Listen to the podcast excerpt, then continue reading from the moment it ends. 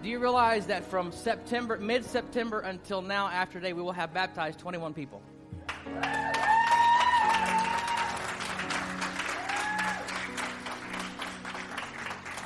Let me, let me put that in perspective for you. I've been around this church for 23 years. That means I'm getting old. And we've never done that. Ever. Not in a quarter. And not in a lot of years.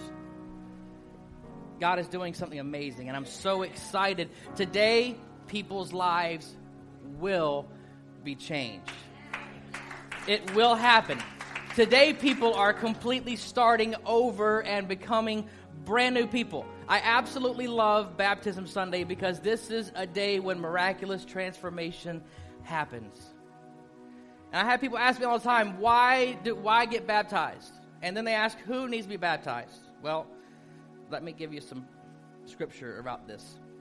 I just met with everybody that's getting baptized. We prayed, we repented, we, we did all that. In Acts chapter 2, uh, Jesus had ascended to heaven. In Acts chapter 1, he told them to go wait for him. He's going to send the Comforter. They waited in this room. He sent the Comforter. The Holy Spirit fell on them. When they came out of, the, uh, of, the, of what was called the upper room, they were, they were just full of the Spirit.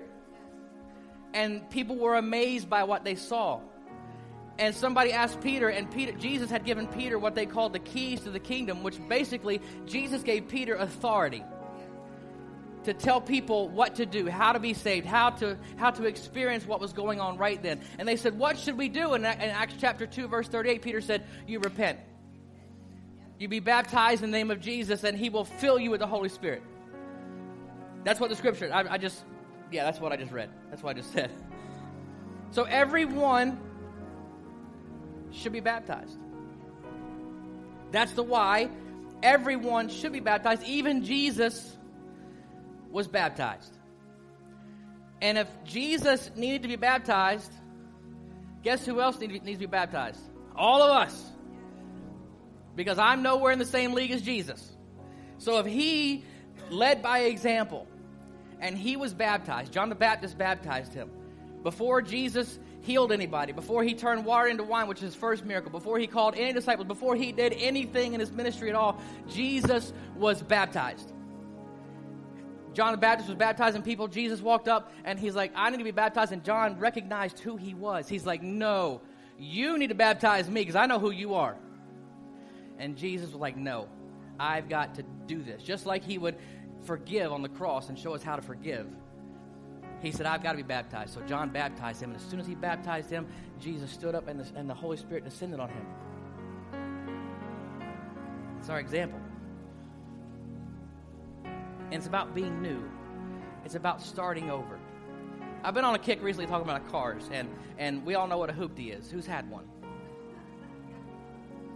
Right, right. I said something about a new car smell two weeks ago, and after church, Jim brought me a new car air freshener.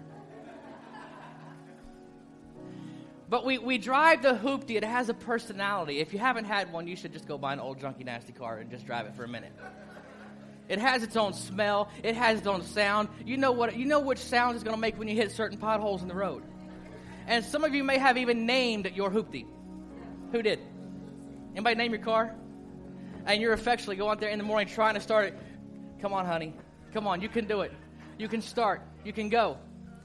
And as much as you grew attached to that hoopty, as much as you, re- you, you recognized and you knew it, you knew everything about it, you knew when it was when it wouldn't start, you knew what sound it made. When you uh, finally got a new or a new to you car, you drove it down the road and you're like, oh, it's it's not making that sound anymore. And everything, everything was new. The hoopty didn't drive like this. I didn't know roads were this smooth. What a pleasant smell that is that's greeting me when I get in my car. The heater and radio work. You appreciate all the little things that once drove you crazy about the hoopty. Well, today, some of you are going to turn your hoopty in. You're going to turn your hoopty you in for a brand new you. That's exciting stuff. When we're, bo- when we're born, the Bible says we're born in sin, and, we, and sin separates us from God. But when, when we're born again, that separation ends. We're new. Listen to this verse in 2 Corinthians. So from now on, we regard no one with a worldly point of view. Though we once regarded Christ in this way, we do so no longer. Therefore, if anyone, anyone is in Christ, the new creation has come. The old has gone, the new is here. In King James it says, Old things have passed away, and all things become new. Does that mean you're never going to fail again? No. It just means you have a fresh start. And when you do fail, you can do what we just did a few minutes ago and say, Jesus, I'm sorry. I don't want, this is not who I want to be. Forgive me and help me move forward. It's as simple as that. It's a fresh start, it's a new way of life. Baptism is symbolic, but it's also literal. Baptism is a cleansing. When you wash something, you clean it. And we're cleansed of ourselves and the sin that we've committed. It's not magic water. It's nice, warm, clean water. It's about 100 degrees. But it's, there's nothing in it. I referenced this last time, but Carrie Underwood sings a song, Must Have Been Something in the Water. And man, when she sang that song, I heard religious people go nuts. She's desecrating something holy and righteous. Well, A, she brought a lot of, a lot of attention to baptism. And she wasn't singing about making fun of something in the water. She was talking about an experience that she had when she was baptized. You can't belittle that because that was her experience. And if she wants to sing about it, I'll sing with her. There's nothing in the water, but something spiritual, something supernatural happens when you do this. There's something in the process that is real and is transforming, and there that's where the power is. Romans 6 4 says, We were therefore buried with him through baptism into death, in order that just as Christ was raised from the dead through the glory of the Father, we too may live a new life. So, just as Jesus died and rose again for us, what we do right here is symbolic of the old us dying and the new us being born. That's pretty powerful stuff right there. The old person, the flawed person, the person that failed, the person that did stupid stuff, gone and this new creation is created in Christ. That you get a chance to do everything brand new, start your life over. 1 Peter 3 says, To those who were disobedient long ago when God waited patiently in the days of Noah while the ark was being built, in it only a few, eight in all, were saved through water. And this water symbolizes baptism that now saves you also. Not the removal of dirt from your body, but the pledge of a clear conscience toward God. It saves you by the resurrection of Jesus Christ. It's not about washing dirt off your body. Hopefully, you did that before you came to church this morning. This is about cleansing that old person, that old sinful nature, and making it pure and holy before God and Him creating a new creature in you and giving you a fresh start. I love this verse. A clean slate, a clear conscience toward God. That should make somebody happy today. That should let relief wash over somebody because you've done some pretty stupid stuff. We all have. If you say you haven't, you're lying in the house of God. This is brand new, fresh start. Does this mean you're going to be perfect from today forward? Absolutely not. It means you're new. One of my favorite verses in the Bible passages, Paul talks about this. When I want to do good, evil is present. What and when I want to do good, I do I do evil. That's our fleshly nature. It's a law, he says, but through all this, Jesus said, Take heart. Don't worry about failing, don't worry about falling. Because he's Jesus said, I have overcome the world. And what He did, He gives us power to do. Where we are powerless, He empowers us. When we're weak, He is strong. This is an amazing day. The very same power that raised Jesus Christ from the dead lives in me. So today you will become new. Everybody say new. Today you will be raised to life. The old you dies, the new you was born enjoy it, embrace it, be thankful for it, celebrate about it. We're going to celebrate with you. When the, the scripture says that, that when one sinner, one, everybody say one, when one sinner repents, that the angels in heaven rejoice. So, eight times today, eight times today, we are going to trigger a party in heaven. Eight times today, the angels are going to be beside themselves, having fun and dancing and singing and praising God. Why? Because one of you has decided to change your life. And you're going to become new. So we're about to get started.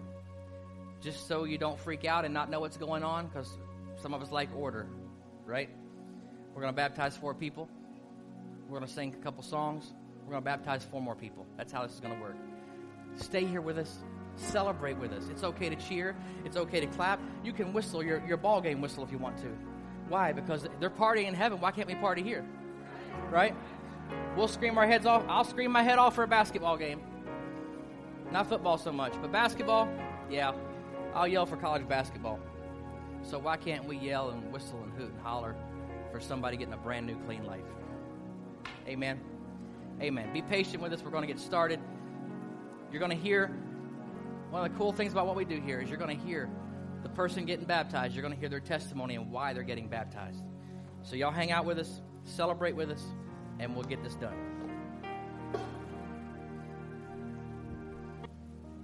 Wow, this is awesome.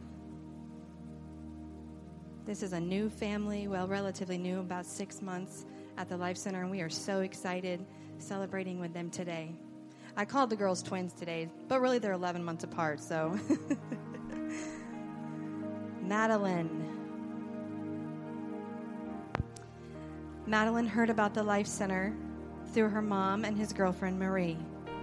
They've been attending for about five to six months. Her friends, your friends are important in life, they influence you. Her friends, Nevaeh, Brianna, and Lily, have impacted her spiritual journey.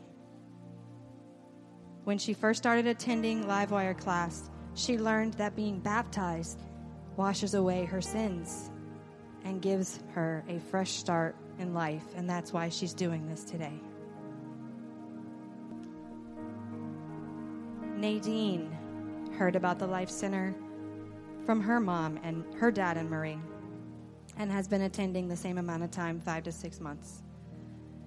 Her dad, Marie, her friends like Nevaeh, Brianna, and Lily, and the teenagers, Sierra, Taylor, Tyler, Kendall, and Maddie, have impacted her spiritual journey.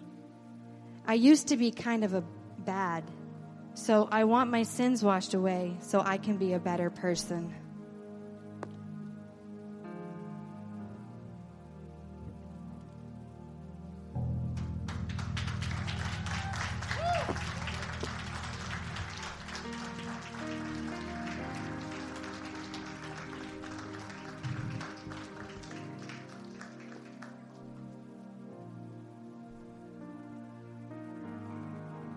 Right, Ethan, you're next.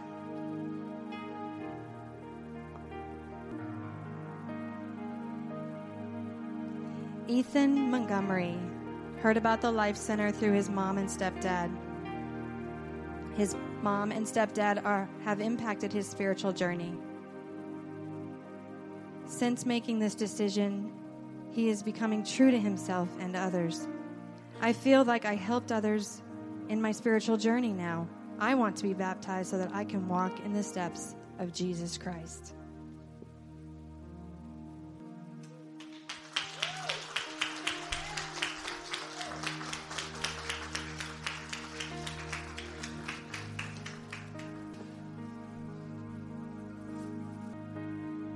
This little guy has been waiting since September for his turn. He is very excited. Isaiah Bradford has been at the Life Center for four years. Aunt Elisa has helped me learn about Jesus, and Tyler, and my cousin Taylor. I want Jesus to wash all of my sins away, and I want him to live in my heart forever.